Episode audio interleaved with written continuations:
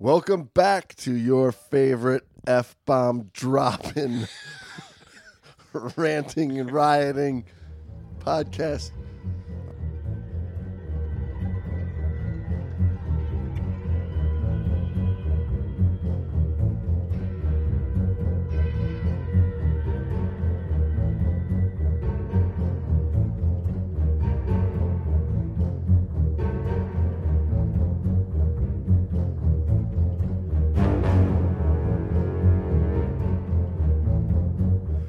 Great Dive Podcast is hosted by your buddies, James and Brando.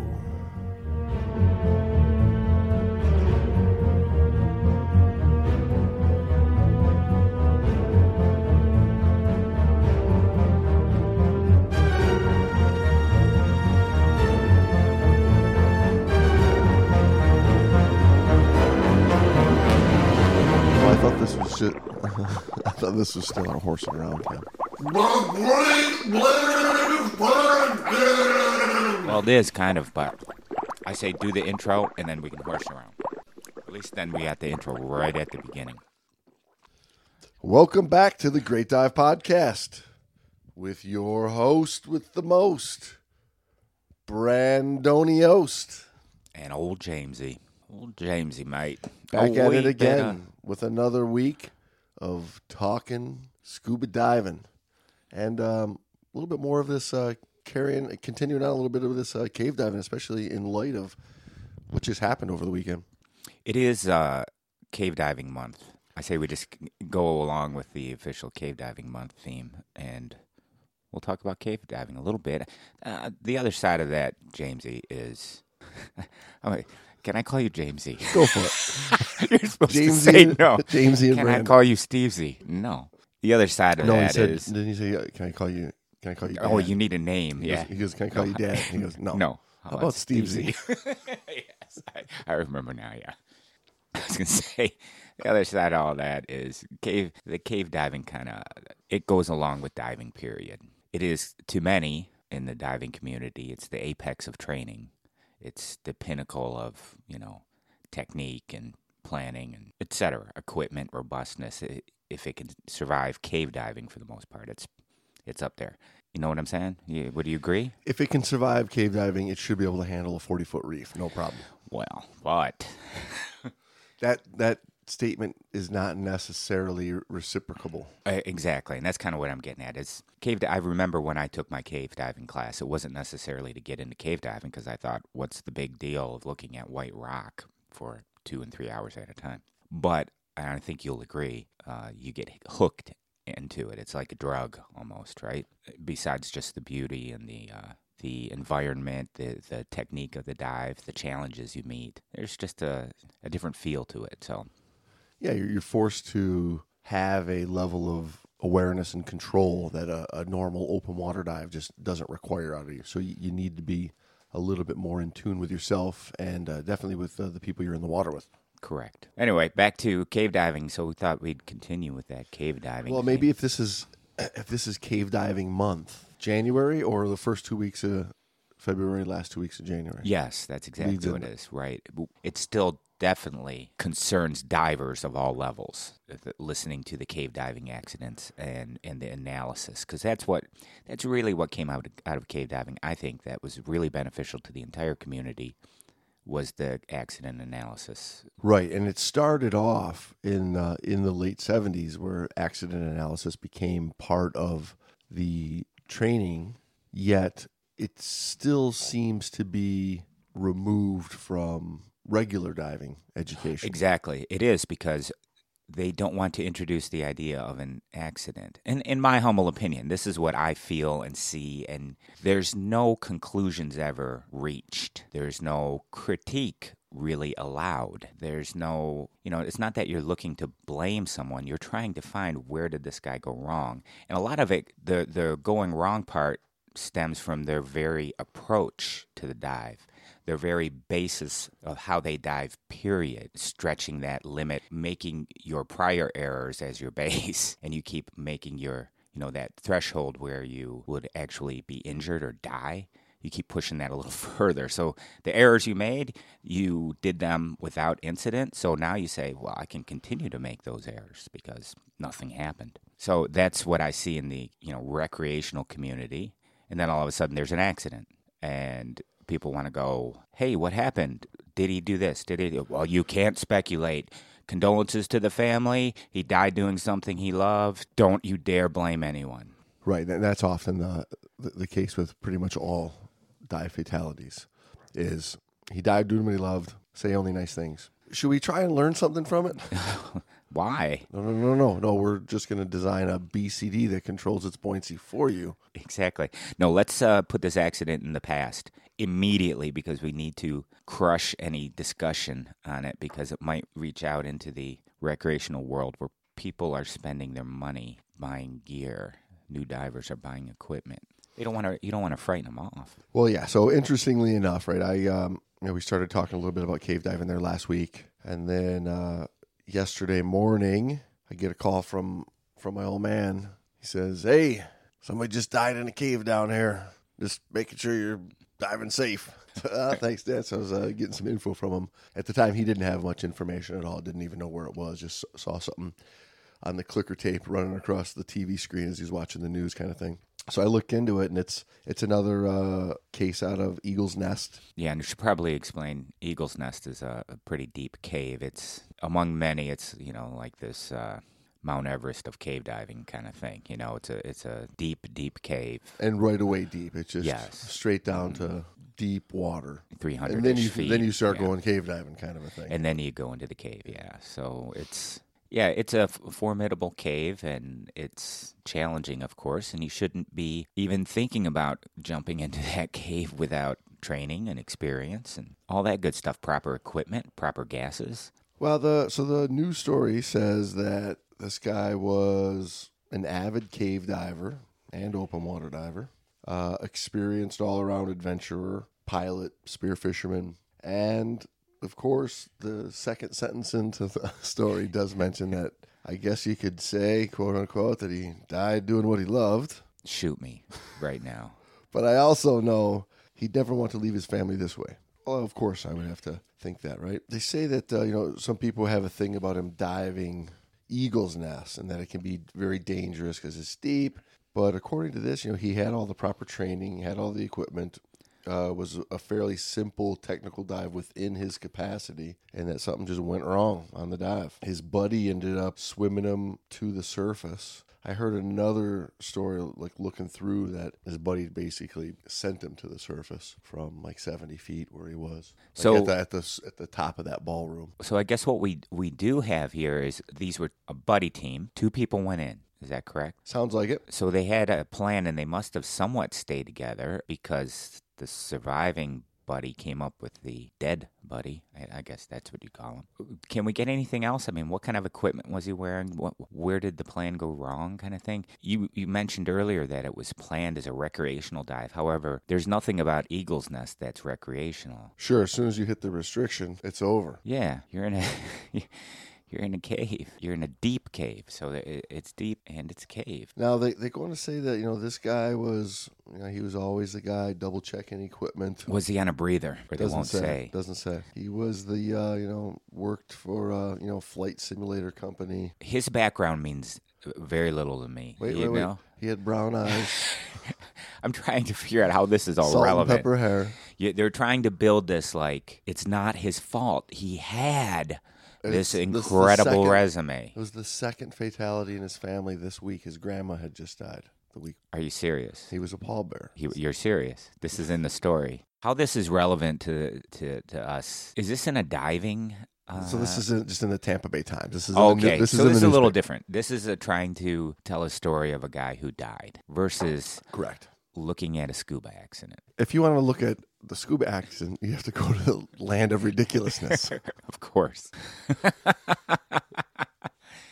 that right. So scuba board, you go there, it's you know looks like another one. So this story, which is from a, um, a Fox News story, looks like their local Fox News down there was saying um, that they were barely inside the cave when he experienced a medical episode. They weren't planning to explore any deeper than the first room of the cave when the incident occurred. They don't know if he uh, simply drowned or had a heart attack or what it was. When you say the first room of the cave, what room name did they give a name for the room? Yeah, I'm sure they're talking about the uh, the entrance room, which they, they called in that story the ballroom. So they were just going to go past that that yeah main restriction. Yeah, they were going to go through that and main restriction and play like right around at the top of that entrance room, is what it Yeah, sounds like from the story. So it's like you get below 50, 60 feet, you're in the room. You have to go through a restriction to get any deeper. Word through the grapevine is an uncontrolled descent from depth, impacting off the roof of the cave at 60 feet. His buddy found him with his reg out of his mouth, and then his buddy sent him up through the solution tube up to the surface. So the solution tube uh, is the Is restriction. the, yeah. Just for our non-cave diving listeners. And then there's a bunch of just typical internet speculation. If it was an uncontrolled ascent, if he was panicking because he thought he was having a heart attack, if his BCD ran away on him, if his dry suit inflator inflated, if his mask leaked, if his snorkel came undone. Yeah, I'm still. They don't say whether he was open circuit or rebreather. No, but the one now the one hearsay was that uh, he lost his buoyancy, hit the the roof, and dislodged his regulator from his mouth. So I'm going to assume But that could still be your your regulator. could be yeah. yeah. So is your mouthpiece. I mean, that doesn't. Again, I look through. I look at this as if it's maybe there's just purposeful omission here because, of course, the rebreather push right now is huge, and they're not gonna. You know, they're trying to keep yeah, those. but let's not get on the speculation game ourselves. Well, we're not. I just I'm asking. It's suspicious to me that they don't say he's an open circuit in this day and age when we have so many rebreather divers and open circuit divers, and that's extremely important to looking at this this issue, this accident. He has a rebreather accident. Well, those are like they come out of nowhere and you just you're out. You lose control of your buoyancy, you go unconscious. Boom, that's what happens to rebreather. So it sounds like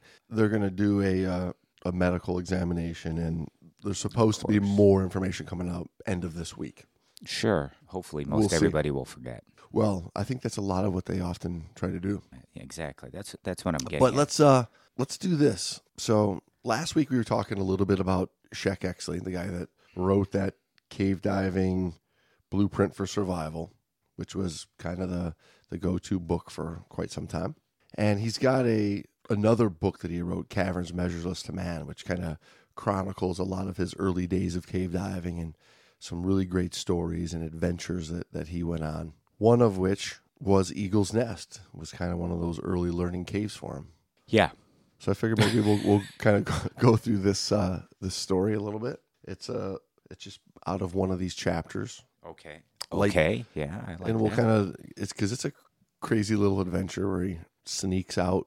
So in Caverns Measureless to Man, there's a chapter called The Bottomless Holes, where he talks about a couple of the early days of, of really getting into those deep dives where they started pushing the limitations of the of the gear of those single single tank dives, those steel 72s that they were using and getting into the point of really opening up where this deep diving, deep cave diving exploration was going to go to. And it gives a good feel for what good old Florida is right off the bat because uh, he starts off the chapter quoting one of the locals.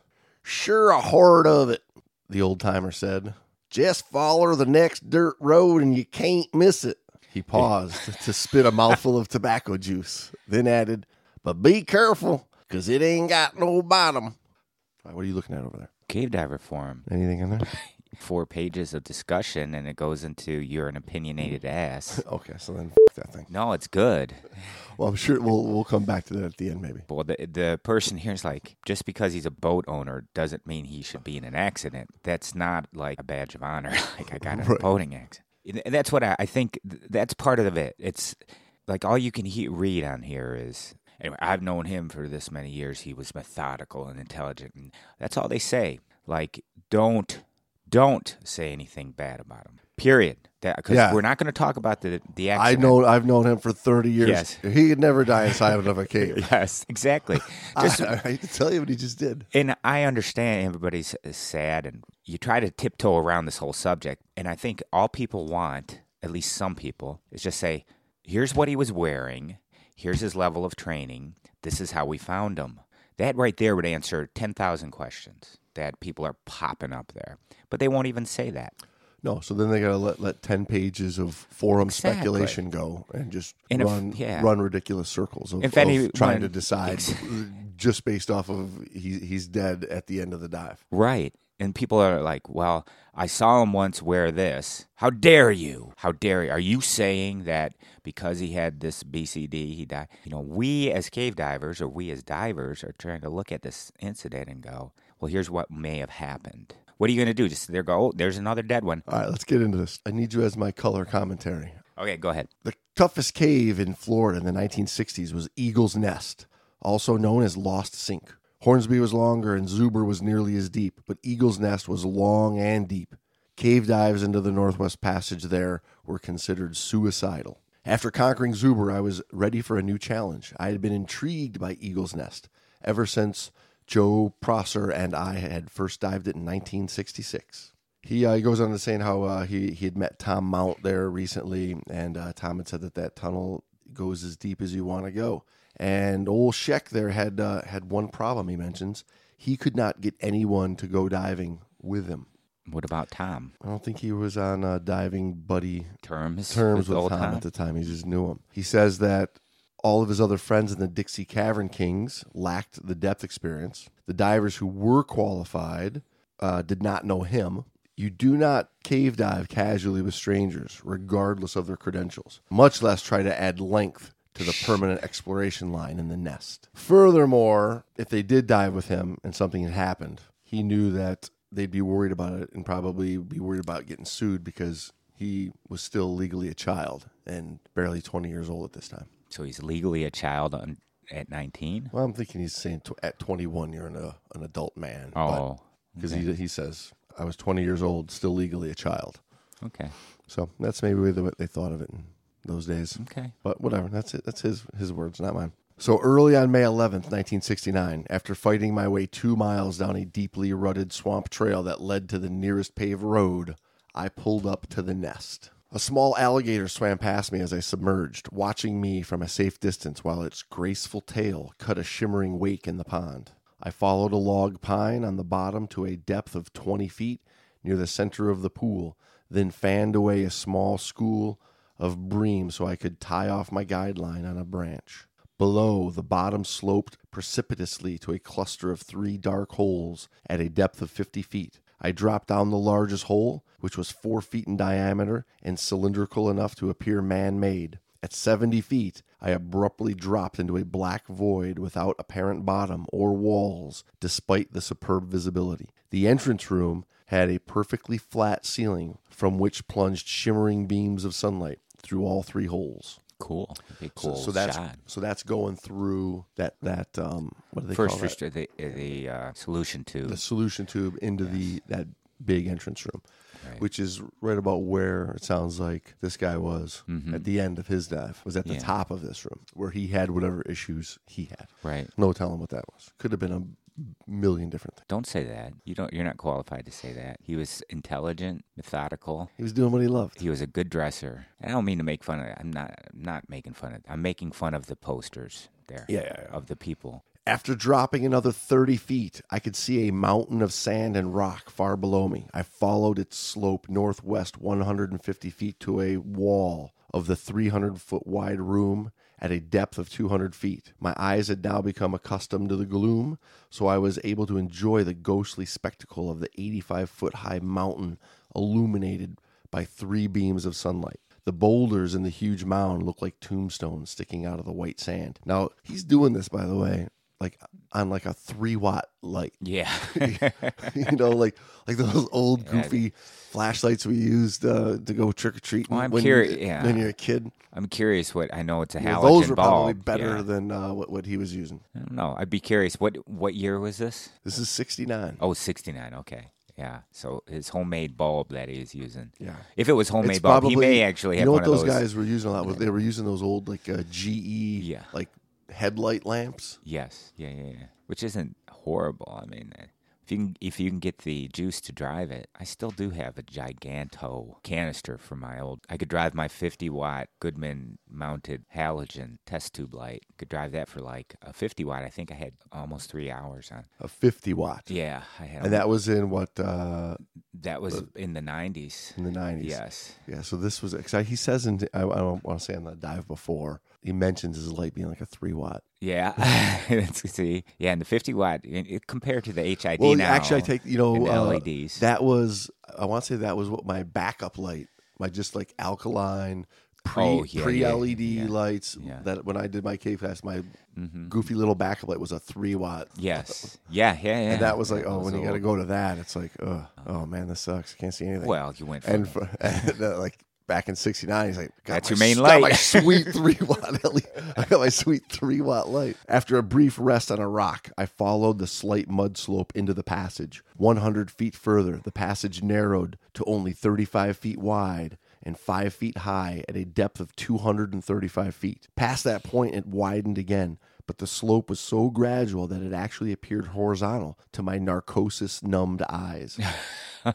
My depth gauge, however, continued to indicate increasing depth. In contrast to the spectacular entrance room, this passage was dark and dull in the dim beam of my three watt light. There it is right there. The regular sound of my exhalations started monotonous chords of organ music in my head, most appropriate for a place that looked like a tomb. nice So he's 240 feet Yeah. on air on air in a cave in a cave, three watt light, narked, narked to oblivion and by himself. by himself. After another 300 feet, I reached a 20 foot wide boulder that stuck up out of the mud like a dozing dinosaur. My depth gauge read 260 feet. Now he's approaching the the depth of where air actually becomes oxygen toxic. You know. Oh yeah, but dude, in this, I want to say that the next chapter they like they're like pushing 500 feet. On air, yeah, I know yeah, people are doing it. This is some fu- this is some random hit or miss. Yeah. So he's um yeah yeah. So this this is cool. So he's uh, So he's at, he's at 260. so, So, he's, he's going put- after what this one guy, this Frank Martz. Uh, right, old Frank Martz. so he'd been there, and he's he's the young 20 year old kid. Yeah. He's gonna go And- grab Frank's line and extend it. Yeah. So now the line bent slightly to the right and dropped sharply. I had stopped there the previous day. I followed it until suddenly the line disappeared into the black mud floor. I reached into the slimy ooze, felt something in the mud at the end of the line, and pulled it up. A small plexiglass spool came up on a metal hub, the mud falling away from it in the brown cloud. Ahead, I could see a shallow depression and deeper water. The spool still had some unused line on it from Frank Martz's previous dive. So I continued onward, perhaps 20 feet horizontally to the deepest point before jamming it back into the mud. As I did so, I caught a glimpse of my depth gauge 283 feet. Since the gauge was adjusted for denser seawater, my actual depth in the freshwater of the nest was 292 feet. Linearly, yeah, you should point. It's not actually adjusted. It's just it reads in pressure. So anyway, yeah. So he's he's uh he's deep. Oh, he's, he's deep. at the PO two down there He's got to be in the uh, one point nine. Oh, at two two ninety eight, he's he's at ten ATAs. 9.8, Yeah. so 9.8 at us. Yeah, t- I remember two ninety eight is is ten ATAs. So he'd be at your you're approaching your your limit, your O2 limit that we 2.0. use now. Yeah, He's at a 2.0. He's breathing at a 2.0. yeah. PPO2. Right. And that's our limit for D. Well, it's not even our limit for DECO anymore. It used to be the limit, and then they put it down to 1.6 for. What's the, uh, was it 9.8 times 0.79? Oh, is Is nar- it 7.7? Yeah, and you're at what, like what, I was three gonna say, what is, what is the narcotic? three five. You're just getting into the narcotic. So he's breathing at a 7.7 Yeah. ppn2. Right. So you're uh, if you say you know 100 foot is 3.2, he's you know obviously Yeah. way up there. So he's at, he's at depth. He's doing a pretty wicked, pretty serious dive. And this is, this dude's got some cojones. And uh, you'd like to say, or he's just stupid, but he's not. He's, No, he's one not. of the He's- smartest people He's in a- the in the right at the sport, time he's go, he's going to he's in college and he's uh he's going to be a math nerd. He's a math teacher. Yeah, Yeah, he's yeah. going to become a math teacher, but he's a mathematician major. My exit proceeded without incident to the dinosaur sized boulder at 260 feet when a concussion jolted me and everything went black. In my befuddled state, it took me a couple seconds to realize what had happened. The immense pressure of the water at this depth, nearly 150 pounds per square inch, had imploded the sealed beam of my light and sent the glass spewing over the floor of the cave. When I fumbled for my backup light and hastily switched it on, the tiny glass fragments sparkled like diamonds on the floor. Cool. So we went from a three watt What is it? What is it? Well, I have to imagine to a, to his backup, which it's probably a three watt. I don't know. yeah, I don't know what he's got wearing for a backup. What can you? How much lower can you? What do you got? A little pen light? How much smaller can you get? Now came the long, nearly horizontal swim back to the rock at 200 feet. Mindful of my rapidly diminishing air supply and of the greatly lengthening decompression stop required for every minute I spent at this depth, I had a strong tendency to speed up at this point. But I forced myself to slow down, however, to avoid the exertion enhanced narcosis that had caused three other divers to black out and drown in this same passage. So, though he knows he's dealing with the nitrogen narcosis at that deep depth, mm-hmm. numbing him and giving him those issues, he's also really realizing that the CO2 buildup from working and trying to hurry up is actually m- more deadly and fatal Than than just the drunkenness Yeah. of nitrogen narcosis. Well, yeah, the CO2 issue is it's a vicious cycle. It gets worse and worse. And the dense gas, air, which density uh, has a tremendous effect on its exchange and the way it travels through your, your lungs. It's harder to even move the gas in and out, which builds up more carbon dioxide. But the exchange is tougher. Right. And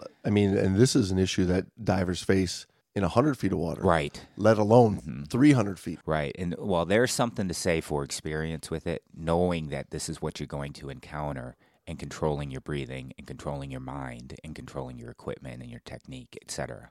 Yeah, well said. Finally, the rock and my reel came into view. After nearly half an hour of near darkness, my eyes had adapted so well that the dim sunlight reaching the depth illuminated the entire 105 foot wide passage. Moments later, I was on the ceiling of the entrance room at 70 feet. I began my two and a half hours of decompression stops to avoid the bends. I was exhilarated. My 700 foot penetration at the nest had been further than I had ever been in an underwater cave. It was also the deepest cave dive ever made in the eastern United States, possibly the entire Western Hemisphere. So then, then he goes on in the next chapter. He talks about getting in a fight with with Martz. So he's like, "Fuck you, kid! You didn't you didn't do any." Yeah. it."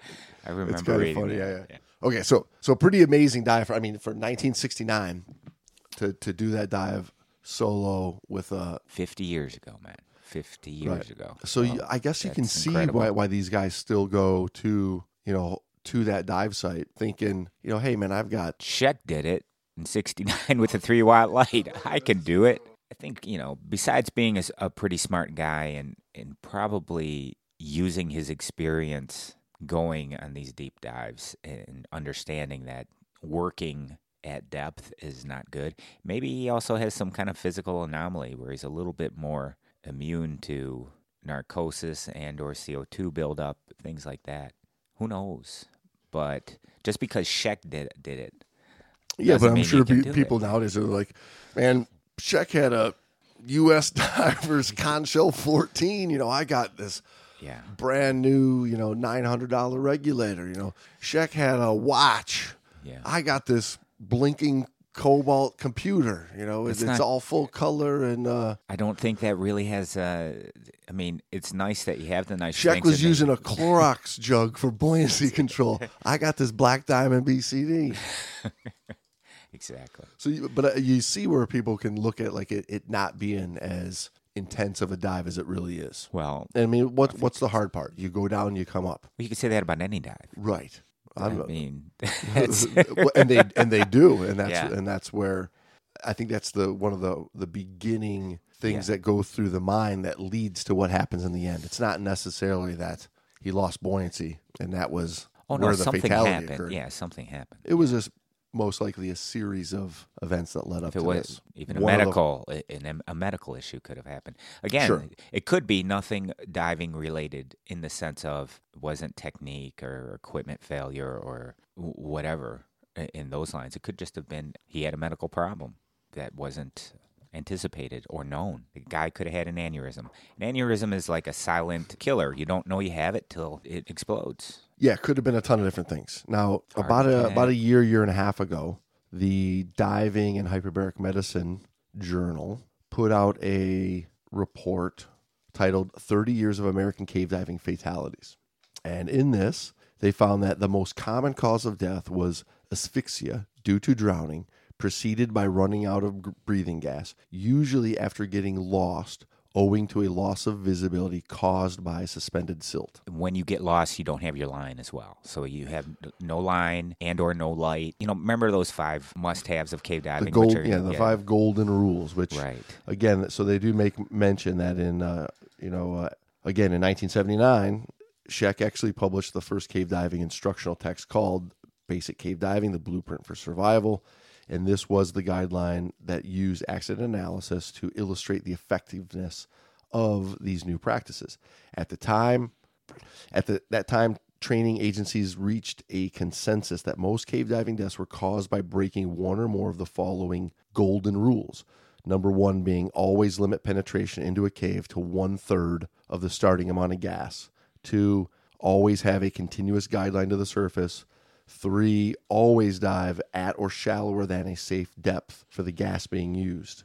And a few years later, they added to those three to the, create the five rules. All divers entering a cave must have a cave diver training, and every diver should have three light Three sources. lights, Yeah, I was going to say the three light one I hadn't heard.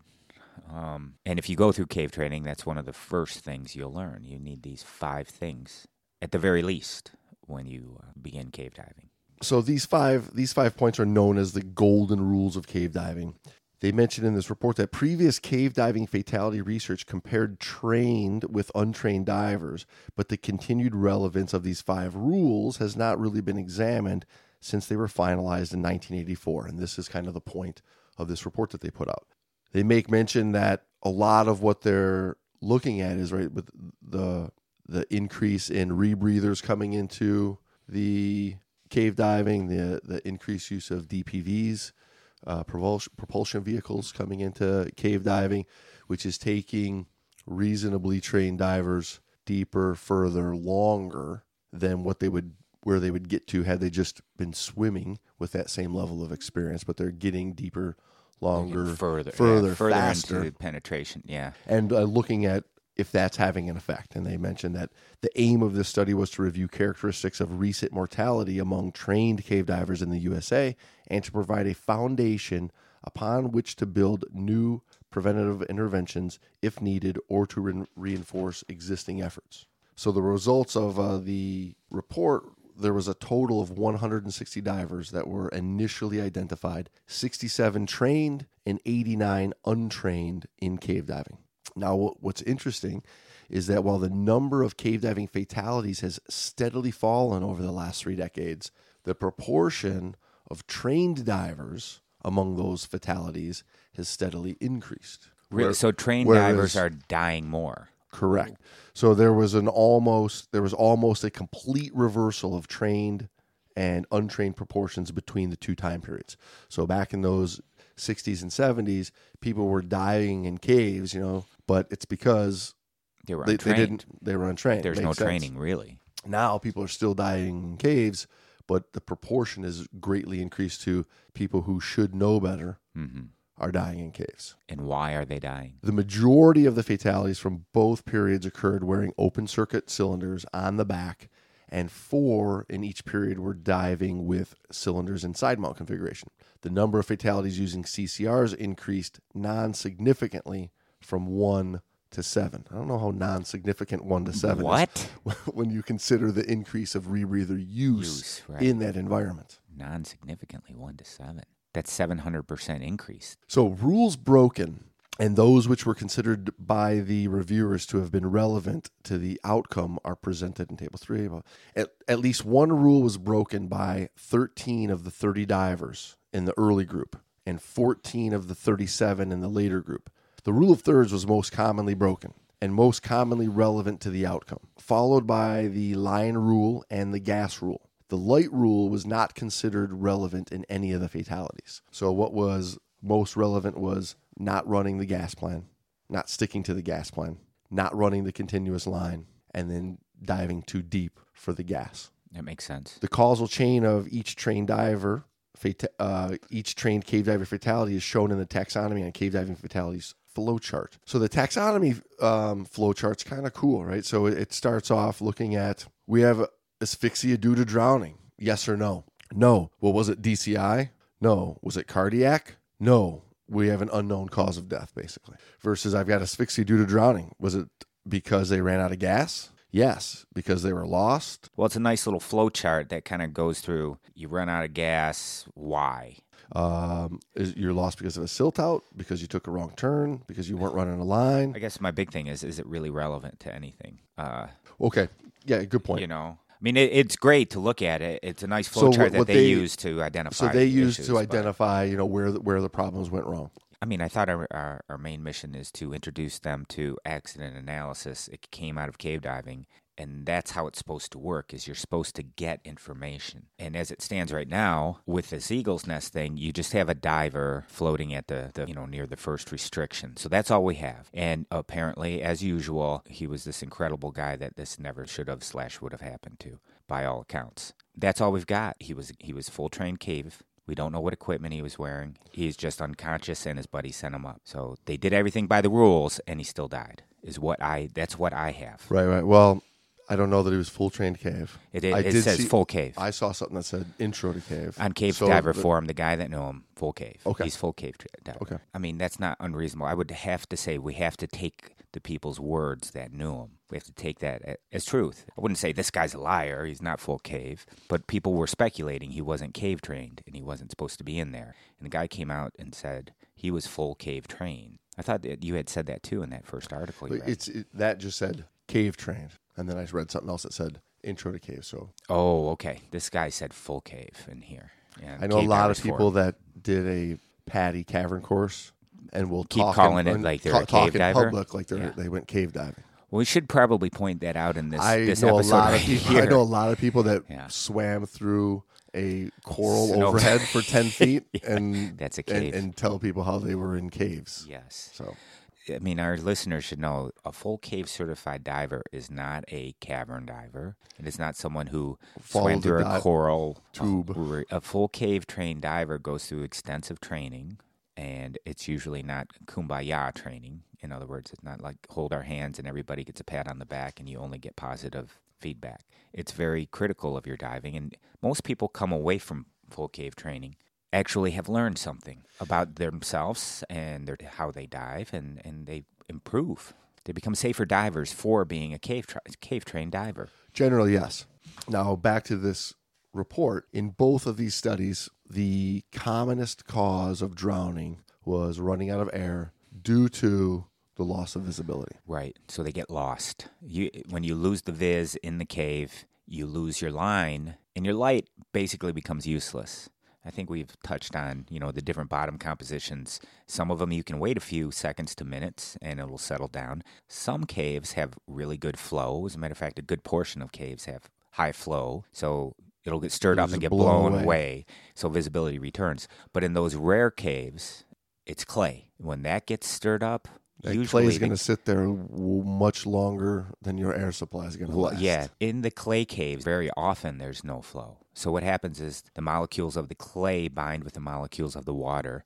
It becomes chocolate milk, and it just stays there, and you're in it, and you can go around in circles there until your gas runs out. So, in the conclusion, um, the proportion of divers dying in caves in the U.S. who were not trained for cave diving has steadily fallen over the last three decades. Fatalities involving DPVs, rebreathers, and greater distance penetrations are also on the rise, though none statistically significantly given the relatively small number. Yeah, I forget about that. The line rule and the thirds rule are as relevant as ever, and we recommend that cave divers pay particular attention to gas planning and use and use of a continuous guideline. We recommend that divers do not get off the guideline, particularly during loss of visibility, as well as doing double and triple checks that the gases they are breathing are appropriate for their intended depths. So it's all I think it still is going back to the basics of proper planning have the guideline, plan your gas, Be trained, man. have the right training. You know, once you get cave training, you learn all this. Right. right? And the incident uh, over the weekend to to just start. How can you apply it to this? Here, here's the thing, and this is what I'm getting at: is here's what we've got from all this accident analysis, right? Now we have this accident, and we can't draw any conclusions of anything from it Because you don't have any information. Nobody will give any information. To me, this is not a sole episode of, oh, we're not going to tell you anything. This is par for the course. Nobody's going to talk about it. Nobody's going to say he was wearing this. This was his experience level and his uh, training level. Those are the things that have to be brought up. You know, what If the, equipment if was the he community is going to grow as a whole, Right. If we're going to gain anything, if the community is going to gain anything from this this incident, it has to be talked about. We have to have the information. Right, This isn't like, uh, you know, a rape case where you can't put any names or anything out there. This is a diving fatality. The least that should be out there is his level of training, how many years he's been diving, how if you know how many cave dives he's had, has he ever dove here before? Does he have experience in this cave? And what equipment was he on a rebreather or open circuit? That's really big. And you could even say what gas was he breathing? sure, yeah, I mean, all those things allow us to at least go, hey, this is what could have happened. You're going to have this accident. And just like many of the other accidents, we will never hear about it in a month or two when everybody's forgotten about it. Nobody's going to go knocking, hey, hey, did we ever get a report? Cause of death, uh, Well, equipment, then- a full report. Right. Well, well, what what will happen is, you know, a year from now there will be, uh, you know, one one spot in the the DAN annual report Thank where it'll you. say case number Exactly. two seven three dash which does nothing. I mean, it's just another number and a statistic. right, and it's gonna it's gonna highlight, you know, two divers went into Eagle's Nest, went through. There was.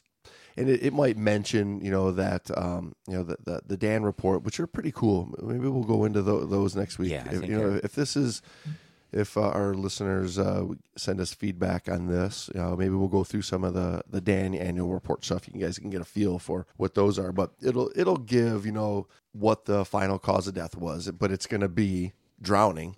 It will, will be the cause of death, Usually, yeah. and then they might have a second tier in there of you know drowning because of ran out of gas or drowning, but but still that doesn't tell a lot of the story of, of what really happened leading up to, and then you know years later that's you know will, will be none the better. Well, exactly. The the other side of this is, you know, wh- where there's motive to make money, there's motive to cover up stuff. The, that's what a lot of this not telling the details comes comes from. It has nothing to do with sparing anybody any feelings. It has everything to do with we don't want to make any waves in the scuba world. In my humble opinion, looking at, you know, the world and being in this world for 50 plus years, when there's money involved, if this little story is going to maybe have an impact on profits in whatever arena, they're not going to let the story out. The deaths and the accidents don't increase sales, right? Quite the opposite. For the, right for the general public, a death in an accident is gonna it scares people away. The majority of people, so they don't want anything coming out about it. So the best thing that they believe they can do for business is shut up. Don't you dare criticize them. Right, and and then what what they do, what what the big industry does, is they look at this type of diving as the the redheaded stepchild of the industry. Well, of course. well, of, well, of course, there's a fatality. They were cave diving. technical diving. Yeah. Yeah. Well, that's been So that and, and then while. and that's where it scares off a lot of like the, the typical sport diver doesn't you know doesn't look at cave diving as this uh, goal to attain of of high technique and high ability and high control and awareness. They look at it as a, a wild branch of Right. extreme extreme craziness that only you know uh, adrenaline junkies are going to do. it's pretty much the opposite. The cave divers that I've met that are really pushing the limits are extremely meticulous and very conservative. It's extremely well planned out, and they do the cave dives over and over and over. Tons of experience. They don't push their limits. Like, oh, I'm just gonna, you know, go triple my Right. distance. Well, yeah, because that stuff right it was already done back in the '60s. well, somebody had to blaze the way, and I would also argue that it wasn't done recklessly back then. For what they knew, they were still doing it as safe as they could in their mind. Of course, you know, looking back, you're like, by today's standards, he was a nut job. That's crazy. Correct. But by that standard, he was doing things very meticulously and safely, pushing slowly, pushing a little bit further slowly. He already knew how far he could go, not realizing, well, you could go that distance or that depth or that time over and over and over. And then one day, boom, you're dead. Boom, there you go. Yeah, yeah. So interesting stuff. This was uh this was kind of a fun fun way to apply something that just happened to you know this past weekend and and odd timing that it's just we just happen to be talking about the same stuff. You know, During la- National Cave Diving Month. National Cave Diving Month, yes. So hey, this was pretty great. This was a great dive for old Sheck Exley when he did his. Um, wish everybody could have great dives, and uh, hopefully you guys are all going to have a great dive yourselves. Well, uh, before we This before week- we go, how does this relate to the open water diver? Can you sum it up? Yeah, don't go cave diving; you'll die. Well, it, are the lessons learned in cave diving applicable to open water divers, especially new open water divers? Well, they should realize that a lot of what they're getting, a lot of the training and a lot of the equipment, it came from cave diving. Well, especially especially today, you know, um, it's merging into the the main industry more and more every year. You know, ten years ago, it it was definitely the the outcast. Twenty years ago, it was you know shunned away and didn't want to be uh, you know looked at by the by the major agencies. But now, like we kind of highlighted a little bit last week, they don't have a choice. They they have to start bringing this planning in, this equipment in, this awareness into the game for fear of looking foolish if, if they didn't. Yeah. Right? We made that point last week. Yeah. I, I mean, thankfully. But even but even more so, you can still I mean uh, I mean the way you and I teach is not hey, there's this crazy thing called cave diving. If you know if you ever get around to trying it, right? I mean that that is one way that that, that a lot of the the industry teaches. There's there's a small section of people who who say, you know, like you and I, who say this is the most demanding, the most difficult. This is the height of this recreation that we do, right? Where everything has to be perfect, the equipment has to work in this environment. And we've scaled it back to the very beginning of you're just learning scuba. You've, you've never put a mask or fins on before. There's a way that you can do it so that everything stays consistent from that first day all the way up to that day if you decide to go there. Right. And this goes to uh, a little principle in education called primacy, which is that first thing you learn is what you'll always draw from, and it's the hardest to unlearn. So if you are learning things, go get on your knees and clear your mask. Get on the bottom, find something stable, and clear your mask. Well, try to unlearn that when you do finally get into cave diving or whatever. It's very difficult to go, okay, I, I can't, Well, I've got to stabilize myself. Can, but I, even can I even say w- and open water diving, you shouldn't even have to say do when it too. you get into reality, like when you're on a, Thank when you. you're on Yes. a wall Yeah, yeah, dive in uh, the Cayman Islands, uh, try to unlearn that when Oh yeah. when well, you need to clear the, your mask. The argument I get back a lot is, well, on day, you know, on the first week we teach it in, in on the bottom, and then the third or fourth week before they leave, we'll introduce neutral buoyancy, clearing your mask. Because neutral buoyancy is too hard to, to learn from day one. No, Which- no, no. It's too hard you. for you to teach. It's too hard to. New, yes, exactly. It's too hard for you to teach. It's just so simple to just slam them on the bottom. Right. That that shame on shame on you. Yeah. right, if- if that's still the case, right? Exactly, especially Because now. it's no harder to learn neutrally buoyant first than it is to learn negatively buoyant first. It's it's the same thing. You got a clean slate. Exactly. You got the clean slate. That's the the thing, and that's what I mean about primacy. Clean slate. Put that first thing down, and you grow from that. It's building blocks. It's building a pyramid. You want that foundation solid and and not containing things you have to unlearn as you progress. Unlearning's difficult. I know that as fifty year old man. I can't unlearn things. It's tough. So All right, well, good deal. Hey, everybody, let me ask you a question. You got two minutes? Can you give me two minutes and uh, give us a little rating and a review on whatever whatever the heck you're listening to us on, SoundCloud or iTunes or Player or whatever, wherever you got. Overcast, yeah, yeah, too. yeah. We Get got out there and uh, get out there and uh, give us a little rating. Take a, take two minutes out of your day and give us a nice little rating and a review. We would greatly appreciate that. Thank you to uh, everybody following us on Patreon and supporting us there. Patreon.com forward slash the Great Dive Podcast. And uh, those of you who've been uh, playing along with us on our uh, silly little uh, jokes on Facebook, our little uh, images, uh, thank you there. That always gives us a good chuckle throughout the week, and uh, we have a lot of fun. Really appreciate all the feedback and all of the support. Thank you, everybody. Brando, Yes, James. sign this logbook. I gotta go. Okay. Dear Jamesy, get well soon. All right, I'll do, I'll do here. So, there we go. Okay, see you guys next week. Safe diving, folks.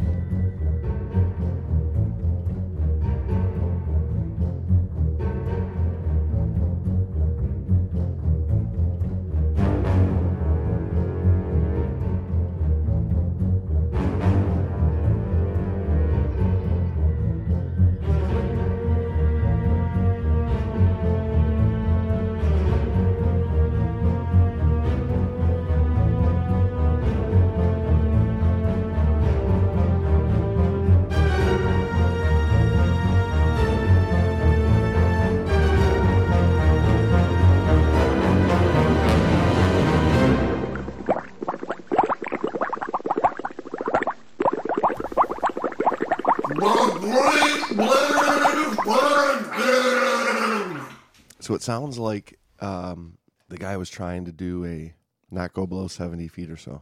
An eagle's nest. Yeah. I think just go through that opening into that room that's 300 feet deep. He's going to stay up at the top. Let me just put it in just a little bit, honey. Clip.